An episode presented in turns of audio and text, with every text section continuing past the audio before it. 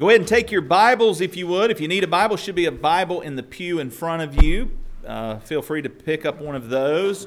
And uh, we're in the New Testament. You can go to the book of Hebrews. Hebrews. We uh, have been going through the book of Hebrews, and we find ourselves today in chapter 11. You recall last time I was with you guys, uh, we started there in the first couple of verses. We actually read the whole passage of Scripture.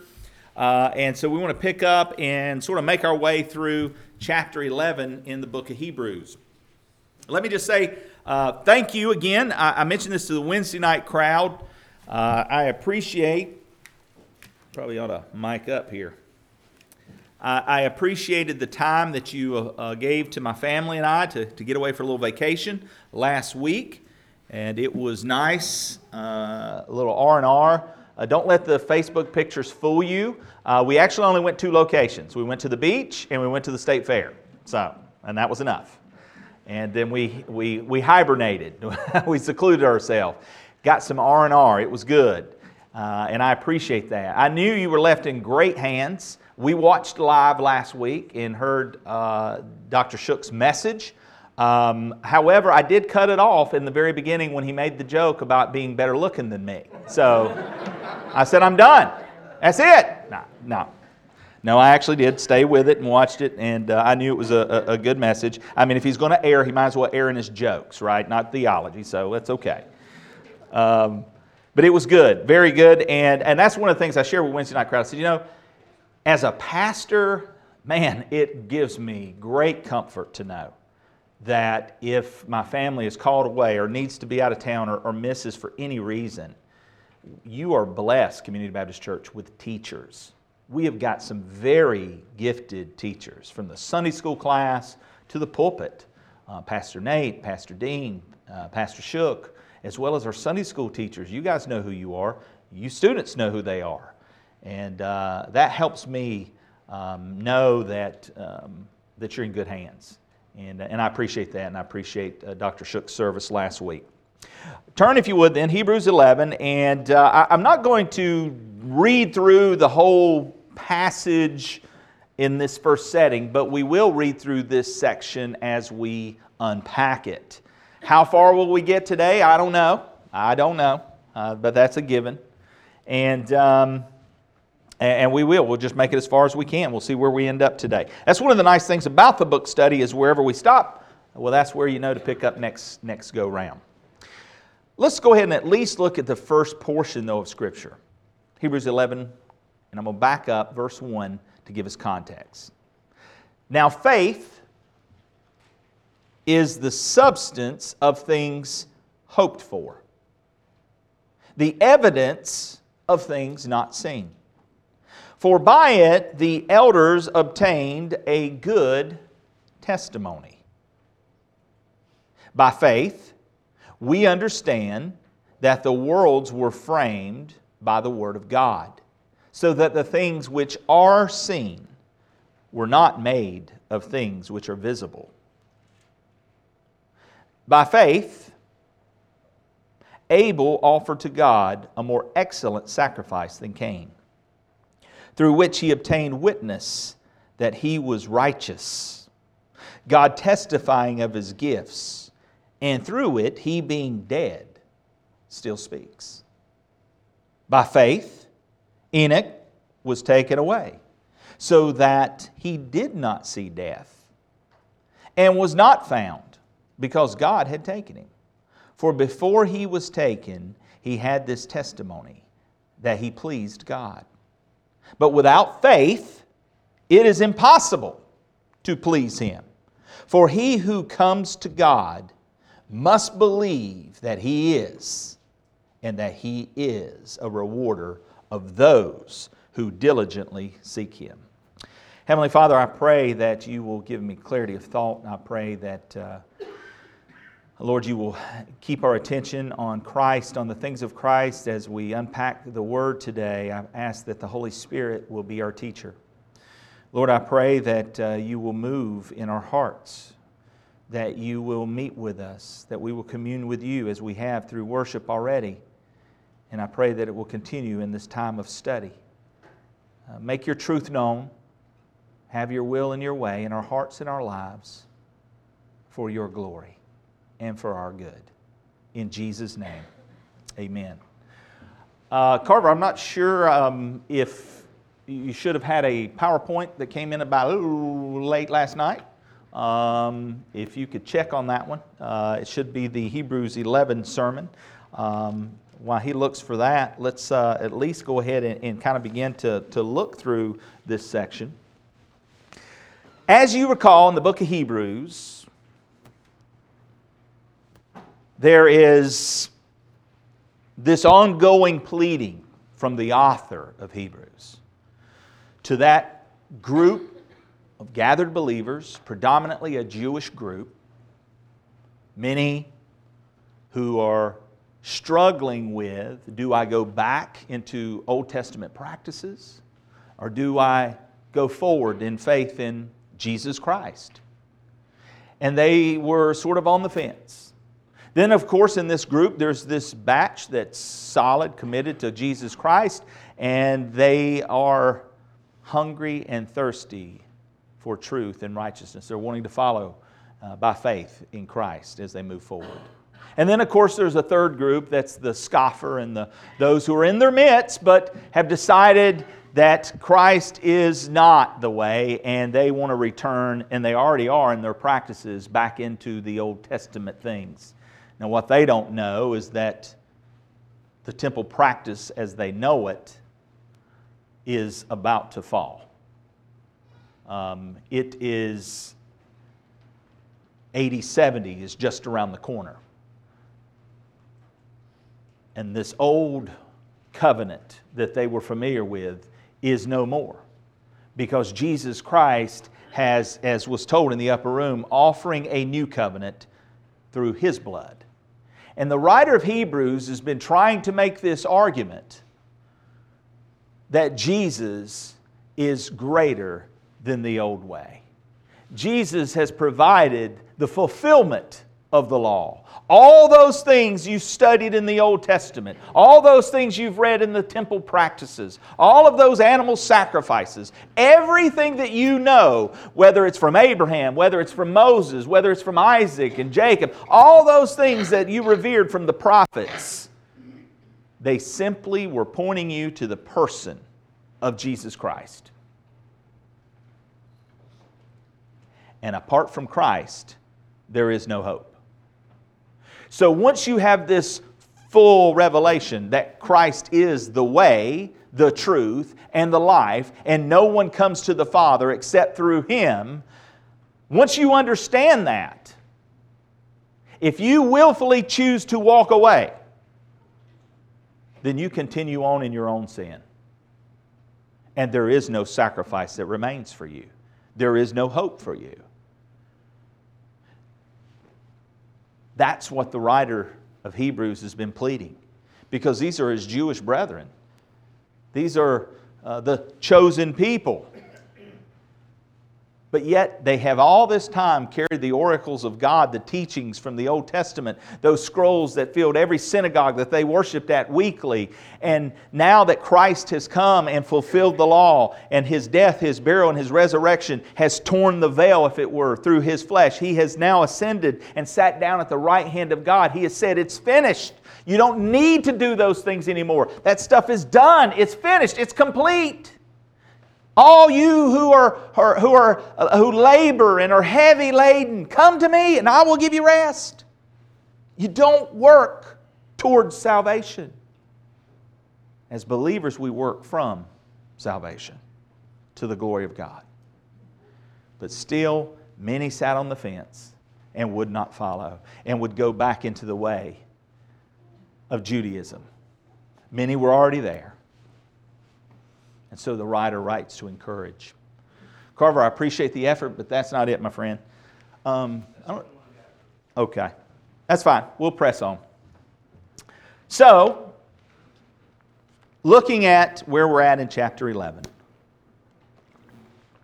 he starts here in this section saying, Faith is the substance of things hoped for. What do the Old Testament saints hope for? What have they been hoping for? Well, since the fall of man, there's been a promised seed. There's been a promised Messiah who would come and deliver the people from their sins. That's what they've been hoping for. Every one of them throughout the Old Testament, this is what they've been hoping for. Did they see it? Did it come in their lifetime? No.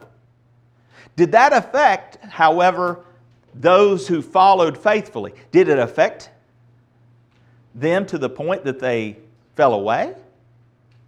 Now, we have the examples, and the Hebrew writer has been saying this, and you go back and read the other chapters. There were many who shrunk back, and that's why he warns them don't be like some of the others who shrunk back when the spies went into the land and spied it out. And, and 10 of them came back and said, We're going to get our tails whooped if we go in there. And two of them said, No, we ain't. God's on our side. If God be for us, who can be against us? We're going to take these giants. And the rest of the crowd believed the 10 naysayers and said, Uh uh-uh. uh. And they shrunk back never receiving the promise, never entering into the fullness of the promise. By the way, did they, did they eventually enter into the promised land? Yeah, they wandered 40 years in the desert, but their, their uh, descendants ended up going in. Now, the two that were yaysayers, they got to go, right? Their families. So, but here's the thing even though they went into the promised land eventually, the people of Israel never fully received the promise in that they began to embrace the idolatry of the other peoples around them. And so they never, even though they possessed the land, the Old Testament gives us their struggles, as you've been learning in Sunday school, the captivity, Babylonian captivity. They eventually go, you know, uh, into, into captivity. The Assyrians, the Babylonians. So they never fully received the promise in its entirety that they could have and should have. Christian, we've talked about this in the study of Hebrews. There are many people who are saved, sealed, on their way to glory, but don't walk in victory. You still trip at the sins that so easily trip you and we live defeated lives and we're miserable and we don't know why things aren't going this and, and we just woe is me and we sit under our juniper tree and we whine and we complain and we and we're not living in victory. And so when the hebrew writer gives us chapter 11 which seems so different from all the other chapters in the book of hebrews you need to know why Hebrews 11 is an illustration of exactly what he's been talking about. The just shall live by faith. And faith is not contingent upon your circumstances. You're going to see as we unpack this chapter 11 if I can kill that bug. I had faith I was going to kill it. If as we unpack this chapter 11, you're going to see illustration upon illustration of people who live by faith. And guess what? Some of them had some pretty stinky lives. Things didn't go their way. All right?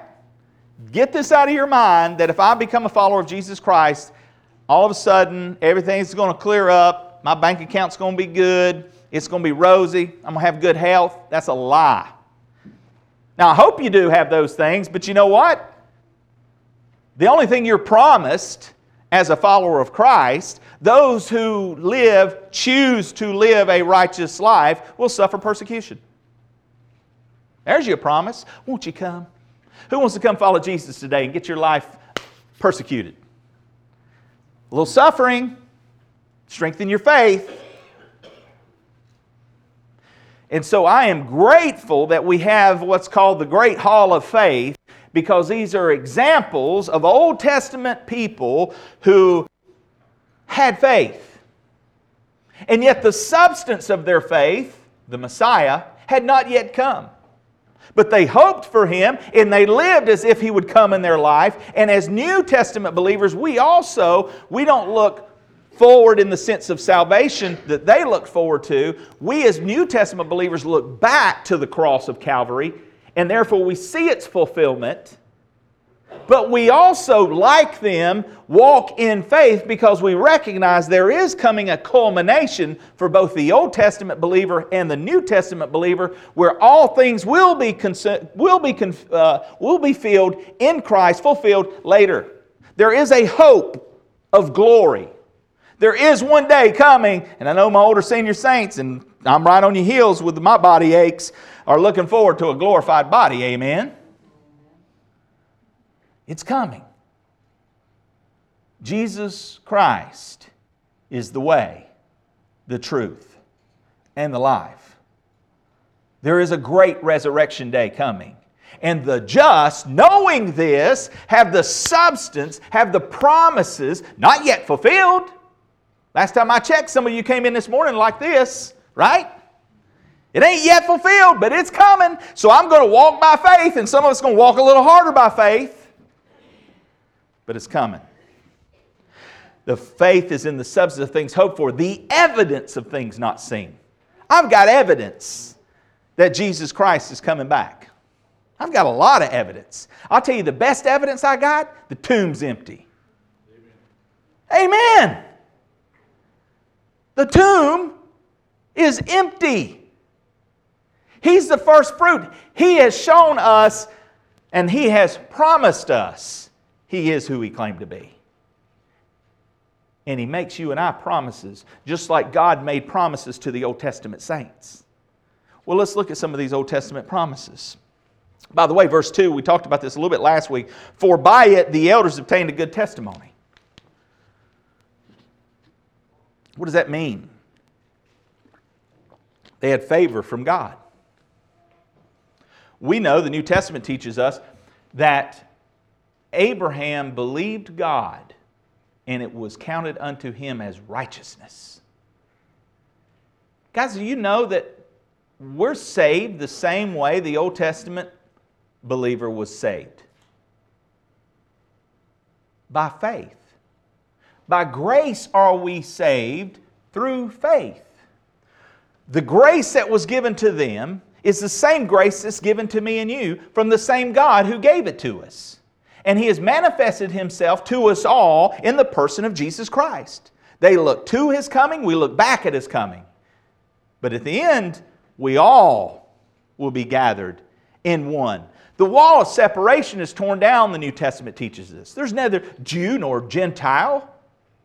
In Christ, there's one. And we're going to see this is what he, he brings into conclusion of this great hall of faith. By faith, we understand that the worlds were framed by the Word of God, so that the things which are, are seen were not made of things which are visible. He's making this argument.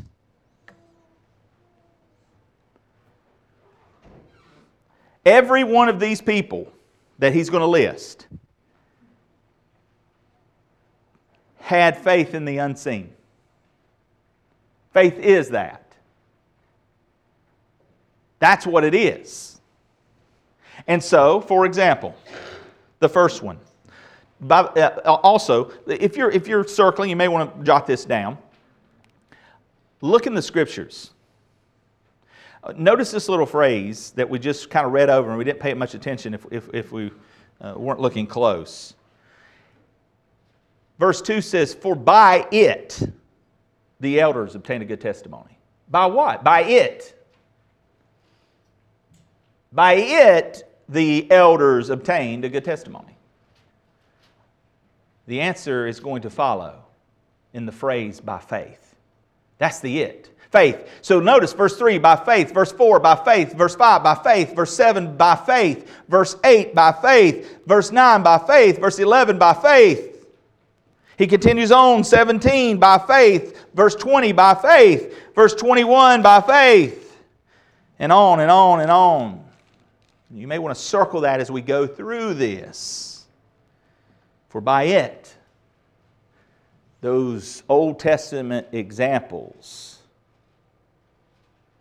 become examples for you and me. How are you and I going to get there? How are you and I going to persevere, saint, through the trials, through the sufferings, through the hard times, through the bad times, through the struggles? By faith. But your faith is not a pie in the sky. Your faith is not a blind leap. Your faith is grounded in the evidence of the death, burial, and resurrection of Jesus Christ. Faith is grounded in the object, in the person. Your faith is only as good as the object that it's in. I said this last week. Let me say it again. Your faith is only as good as the object your faith is in. If I try to sit on this right here, Danielle's going to about have a heart attack. But I don't trust me sitting on this, and I know y'all don't me either. so I'm not going to do it. I dare not put my faith in this supporting my weight.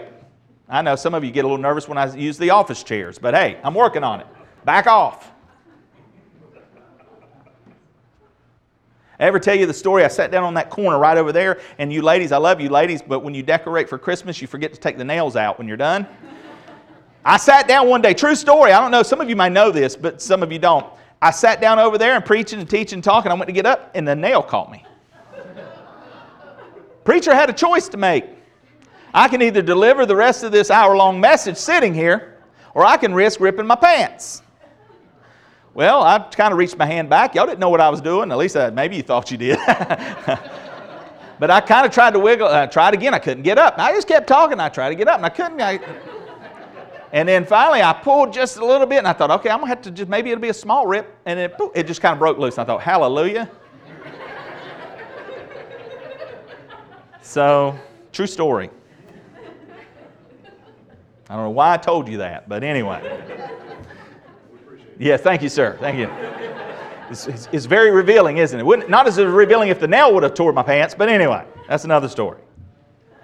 Guys, by faith, look at what happened here to these people. By faith, verse 4, Abel offered to God a more excellent sacrifice than Cain. Now, y'all know the story of Abel, and if you don't, I invite you today, go home, look up the story of Abel and Cain. Cain and Abel, the first murderer in Scripture. Abel, the second son uh, of Adam and Eve, and you'll recall that uh, they were to bring sacrifice, to bring worship to God. And they both brought a sacrifice. One was the required animal sacrifice. Abel was the first shepherd in the scriptures. But you know, Cain worked the land, and he brought, I believe, some of the most beautiful fruit from his labor. I believe he probably picked. I believe he worked hard. I believe he toiled and, and, and, and worked that, that, that crop to the best of his ability. I think he came and he, he, he selected what he thought was probably going to be just the most awesome, awesome presentation to give to God. He's going to love this. And yet, Cain's offering was rejected because it was given in disobedience, whereas to Abel was obedient. We've learned in Hebrews without the shedding of blood, there is no forgiveness of sin. When man fell in the garden, when Adam and Eve realized their shame and nakedness, the first thing that happened was God sacrificed. I can't prove this from Scripture, but I believe it was a lamb. But there was an animal sacrifice that was, that was the, there was a death of an animal. And this is the first time we see death in, in the creation. And God used that skin to clothe. Again, this is type. We've learned this in Hebrews. All this is type and shadow, pointing to who Jesus Christ is the Lamb of God who will take away the sin of the world, the Lamb of God who will clothe you in his righteousness, if only you will let him, if only you will come to him in repentance in faith, in an obedient heart, on his terms. But instead, what does Cain do? Cain comes in his own terms, just like we do when we're self-righteous, when we think that, hey, I'm gonna go to I'm gonna go to church and do this, and I'm gonna do that, I'm gonna do better in my life, and I'm gonna be a better person. And it's all the works of our hands. If only I can do better, I can try better, if I just read my Bible more, if I just give more, if I just go to church more, then maybe I will earn favor with God. Maybe I will gain a good testimony like the elders. Maybe I will be pleasing to God. Gang, there is nothing you and I will ever do that we could ever do that would make us stand just before a holy, perfect, righteous God. Our good deeds are filthy rags. That's why you and I desperately need a Savior. That's why you and I desperately need the grace of God. Religion is man's attempt to try and reach up to God, to try and please God, to try and do what's pleasing to God, and man falls short. We've all sinned and fall short of the glory of God. Religion is man's attempt to reach God. But God extends grace through relationship through his son Jesus Christ, and he reaches down to mankind. And that's why when we, by faith, believe God at His Word and respond in obedience and recognize that we all fall short of the glory of God and there's none that are righteous, no, not one, and there is nothing I can do but to cry out to God in repentance and faith and say, Forgive me, God, I have sinned against you. And by faith receive His Son, Jesus Christ he says, as many as receive them, as, as, as many as receive him, to them he gives the right to become children of God. And so we see Abel bringing an obedient sacrifice. In other words, he heard what God said, and he didn't just hear it, he was a doer of the word. He believed God. He took God at his word, and he obeyed what God had said and he exercised faith. Did you know faith? James talks about this faith without works is dead. I, I don't know, uh, Chandler's not here today, is he? I don't know if Chandler would remember this, but uh, I did an illustration one time at Wayne Christian School back when he was in chapel service. And I, am pretty sure it was Chandler that you can check with me later, verify the facts. But if not, it was one of his buddies on the basketball team. But I, I invited him up to the front in front of everybody, and I had a basketball. And I said, okay, I'm going to tell you something that's truthful. You can choose to believe me or not believe me. But here's the truth. In three seconds, I am going to chest pass this ball right to your face. In three, two, one. And I threw it pretty hard. Thank you, Lord Jesus, that Chandler believed me. He caught it. Boy, that would have been a terrible illustration if he didn't believe me, wouldn't it? I mean, it really wouldn't have been, but it would have been. because, you know, I had to talk to mom about that one. But, uh, and I probably had to talk to Chandler about that when that, once he got off of me from pounding me. But anyway, he chose to not only hear me, he chose to believe me. And his faith resulted in action. Faith always results in action. We can't say, oh, yeah, I believe Jesus Christ came into this world and died for my sins, and He offers me, uh, through His death and His burial and His resurrection, He offers me eternal life. That if I'm willing to repent, turn from my sin, and put my faith and trust in who He is and what He's done on my behalf, that He will forgive me and save me. I can't say I believe that intellectually and walk away and keep living my life the way I choose to live it. That would be a contradiction. That's not saving faith. Now, is there that type of thing going on? Absolutely. Liberal theology is teaching it left and right. There's even good Bible believing churches that say it's an intellectual assent. But, guys, saving faith, saving faith, not only comes through the intellect, it finds its way to the core of who we are to the point that it causes action. It causes my life to want to turn from my old man ways.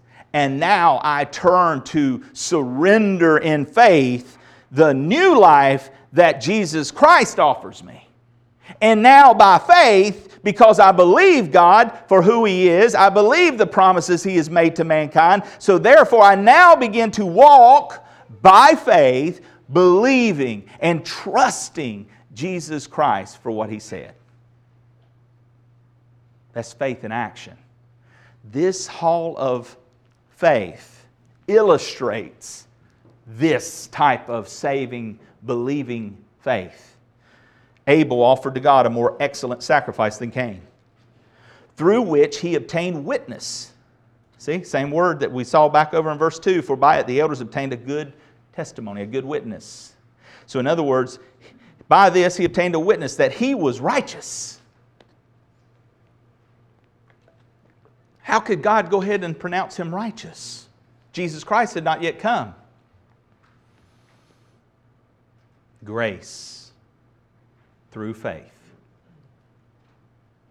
And see, this is what the Hebrew writer's been trying to plead with these people. Guys, it never was your Old Testament rituals. It wasn't even this ritual that saved Abel. Jesus Christ, his sacrifice, his death, his burial, and resurrection is what saves all of us from the beginning of time to the end of time. It's only through the door that we can gain entrance. And Jesus Christ is the door.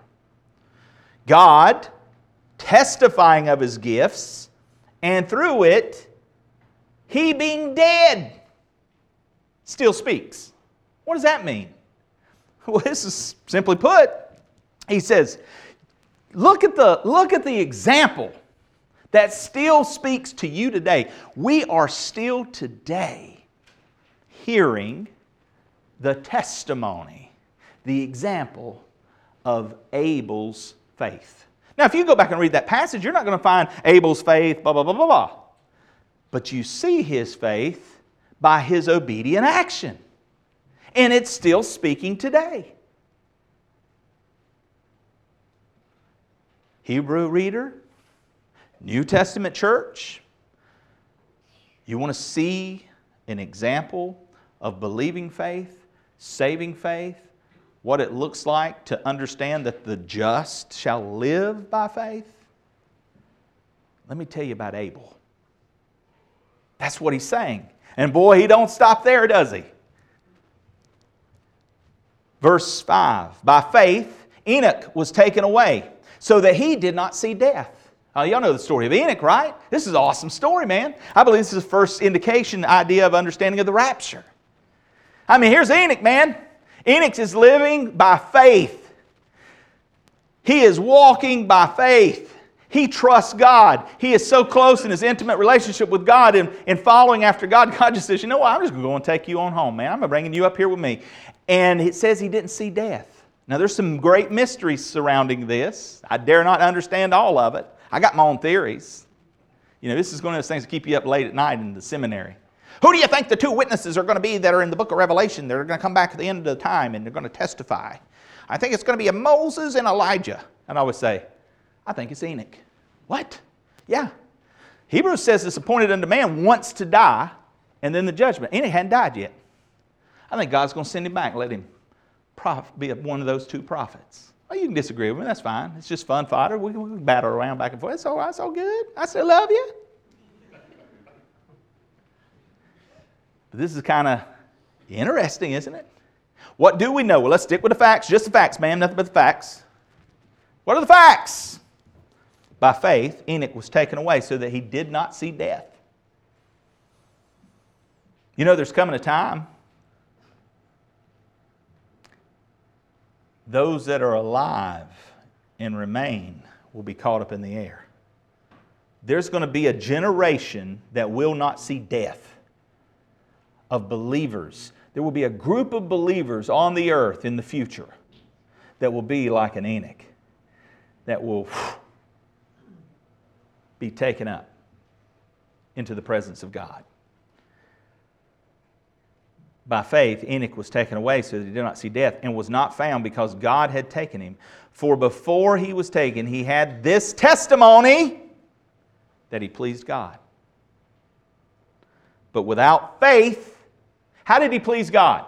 Okay, this is where you can use one of them syllogisms, right? Or, or one of those uh, reasoning tactics. Logic, that's what it is. Logic tactic right here, right? Her, who's it? John Piper gave this great illustration. I know I'm going to butcher it, but anyway, if you want to hear it in its entirety and fullness, you check him out on this one. He had a good little illustration on this.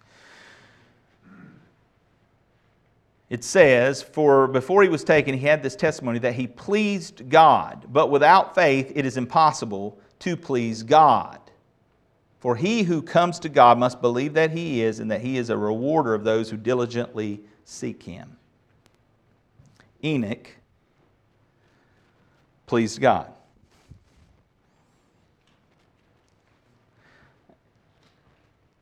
Enoch believed God. It was counted unto him as righteousness, right? By the way, if you're waiting on that illustration, it left me. So you have to go check out Piper. See, it was like Enoch. He just got taken out of here. It happens when you get older. I was just saying. But look, Enoch was living a life by faith. He took God at His word. He believed His promises. He believed the promise of a coming Messiah who would atone for his sin. And that's where his faith was. His faith was not in his trying to please God, he was pleasing God because of his faith in Messiah. Where's your faith today? Where's your faith today? Is it in yourself? Is it in the things that you're doing? Is it in your membership at Community Baptist Church? Is it in trying to do better? It's important that we hear this section. Without faith, it is impossible to please Him. For he who comes to God must believe that He is